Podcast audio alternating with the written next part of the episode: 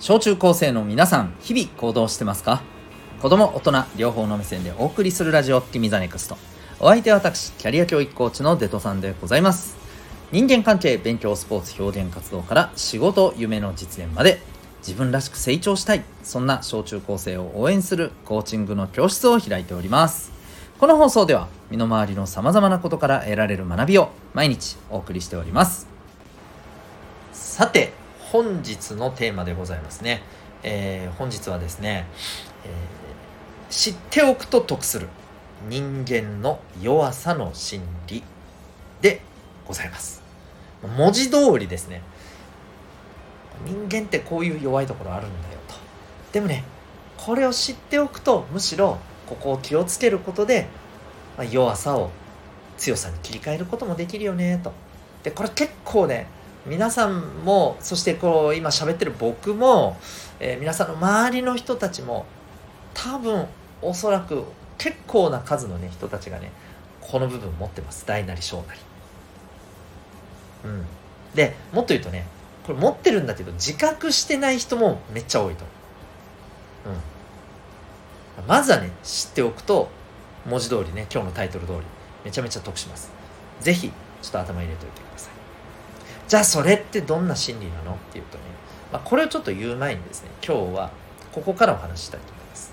えー、っとですねこれは、えー、TBS ニュースディグというね、えー、ニュースサイトにある記事なんですけど、えー、中学生5人に1人ネット依存の傾向という記事があったんですよ。なんかもう見出しを見た見出しを今聞いた瞬間なんかああみたいなね。なんかちょっとなんかちょっと嫌な感じがするみたいなね。思った人もいるかもしれませんが、えー、ただ今日はねネットネットやりすぎちゃダメですみたいな。ことを言いたいわけではありません。まあ、それはそれとしてもちろんね、ある、あるっちゃあるけど、今日言いたいのはそれじゃないんで、はい、あの、お付き合いください。で、まあ、このね、記事の内容、まあ、要は東京のね、世田谷区でね、えー、小中学生の方々を対象に、えー、まあ、アンケート調査をしたらこういう、まあ、結果が出たよっていうお話なんですね。うん、で、まあ、ネット依存ってでもどうやってさ、うん、それ決めてんのみたいなね、あのー、ふうに思ったかもしれませんけど実はこの記事にはですねこの厚生労働省が採用してるネット依存の傾向を調べる時に使ってる8つの項目っていうのがね載っていますでちなみにですねこの5つ以上が当てはまると、まあ、ネット依存の傾向があるんじゃないかというふうなね、うん、そういう見方をしているとのことなんですね。うん、で、えー、じゃあこっから今日のね本題なんだけど、えー、今からですね皆さんこの8項目をですね是非ですねちょっとあの受けてみましょう。僕はこれから読みますんでイエスかノーか、ね、ちょっとチェックをしてみてください。でもう一回言いますよ、え5個当てはまると5個以上当てはまるとネット依存の傾向があると。そういう話になります。ではよろしいでしょうか。参りますよ。1個目。ネットに夢中だと感じる。うんネットに夢中だと感じる。イエスかノーかって感じね。2つ目。満足のため使用時間をもっと長時間にしたい。要するにもっと長く使えたらいいのになって思ってるってことですね。はい。3つ目。中止を試みたがうまくいかないことがたびたびある。うん。要するにもうここで終わりましょうみたいなね、ことを言われても、すぐに終われない。みたいなことですね。はい。4つ目。え時間を短くしようとするとイライラする。ね、例えば、まあ、お家でねちょっとやりすぎだからもうちょっと1日1時間くらいにしなさいって言われたら「はあ?」とからね、えー、怒ってしまう、まあ、これですね、はい、まあ怒る反応をしなかったとしても内心で「はあそうだろう」たいなね。不快に思うみたいなね、うん、そういうことだと思います。5個目。考えていたより長く続けてしまう。うん、まあ例えばね1時間で終わろうということで決めていたんだけど気が付くとあれもう2時間過ぎてるみたいなね、うん、そんな感じですね。6個目。ネットで人間関係を台無しにしたことがまあねこれ前のあのどっかの放送でも話しましたけどねネットってやっぱりね目の前にいませんので、まあ、目の前にいない人とやり取りできるのがネットの便利なとこでもあるんだけど、まあ、だからやっぱりねコミュニケーションの取り方気をつけようみたいな話もしましたよね、まあ、この辺のところとも関係あるでしょうしね、うん、まあなんかねそれこそあの誰かの文句を言ったとか、まあ、逆にねもしかしたら逆に文句を言われたりねなんか陰口叩かれたりちょっとねいじめ的なことを受けたりしてっていう場合もあるかもしれません、はい、7番目。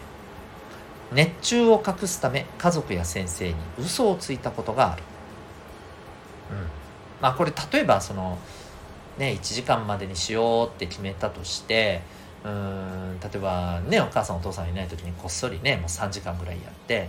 だけどうん1時間で終わったよって言ってね。嘘をついた。みたいなね。そういう感じですね、はい、で最後。8番。絶望不安から逃げるためにネットを使う。うん。まあ絶望不安っていうと大げさですけど例えばなんか面倒くさいこととかさやりたくないこととかさ、うん、そういうことからちょっとまあなんかあなんかあ何時だなやりたくないなネットしよう。みたいなね、うん、そんな感じですね。はい。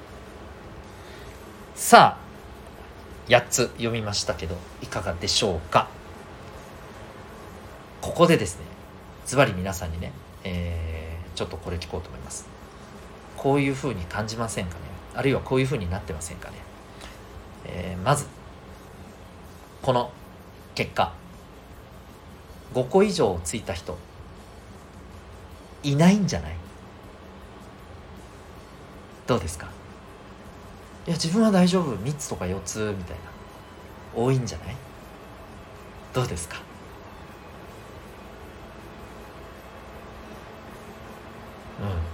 うん。でもう一つ。もう一つ。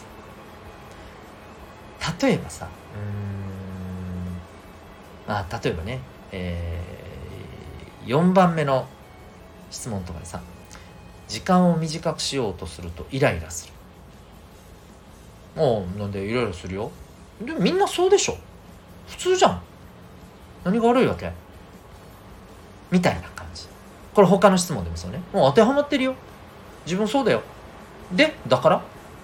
みたいな。ちょっとなんか少しそれに対して反発するようなさ反発したくなるようなそんな気持ちになりませんか？なりませんでしたか？いかがでしょう？もう一回言うよ。えー、よえっと、5つ以上当てはまらなかった。うん、でなおかつこの、えー、いくつか当てはまるなって思ったものに対して、うん、なんか「ん？で？だから？何なの?」みたいなふうな気持ちになりませんでした。はい。これが今日お伝えしたい人間の弱い部分の心理です。これ何かっていうとね自分のまあ、弱い部分に向き合いたくないんですよ。うん。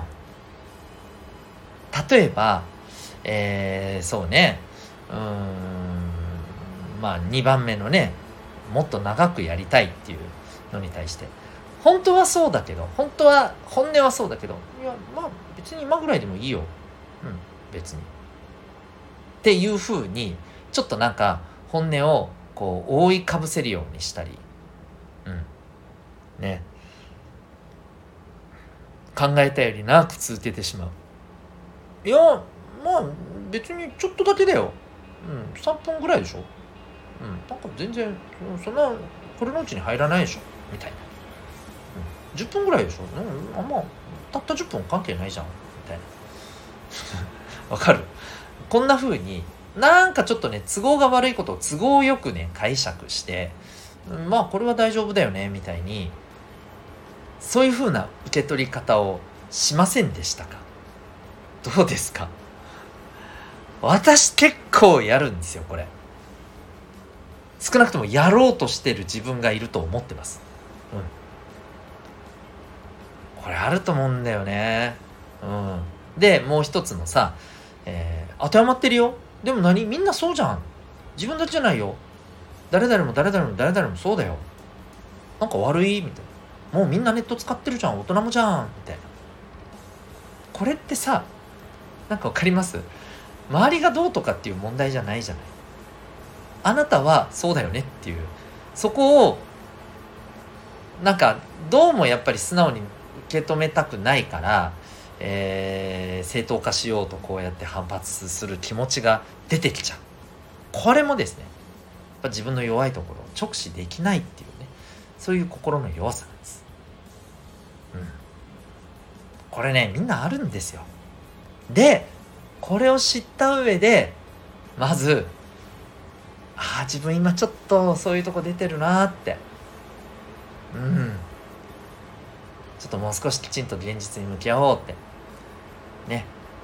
ちょっとこう自分自身をねこう少し、えー、落ち着けって。そうだよなと。ちゃんと受け止めようって。自分に言えるような自分に、ね、なっていくとこの弱さの心理っていうのがこう変わってくると思うんだよね。そうもうほんとこれね気づかないままそうやってる人結構いると思うんですよ。ひょっとしたら今こう言われてああ確かにそうかもって思ったり、まあ、もっと言うともしかしたらさ今こういうふうにさ言われてさなんか余計ちょっとなんか何て言うの心の中覗かれたみたいで嫌な気分になった人もいるかもしれませんでもね本当これはやっぱりね克服していった方がいいと思いますよ。まああの克服するかしないかはまあ最終的にはもう自分次第なんだけどあの少なくともね知っておいた方がいいと思います。こういうところがあるっていうのは。うん。是非ですねこの自分のっていうか人間ってこういう弱さがあるよっていうところをね知っておきましょう。そしてちょっとずつね向き合えるような自分になったら精神的に強くなるんじゃないかと思います。それでは、えー、今日の放送を聞いてあなたはどんな行動を起こしますか？また明日学び大きい一日を！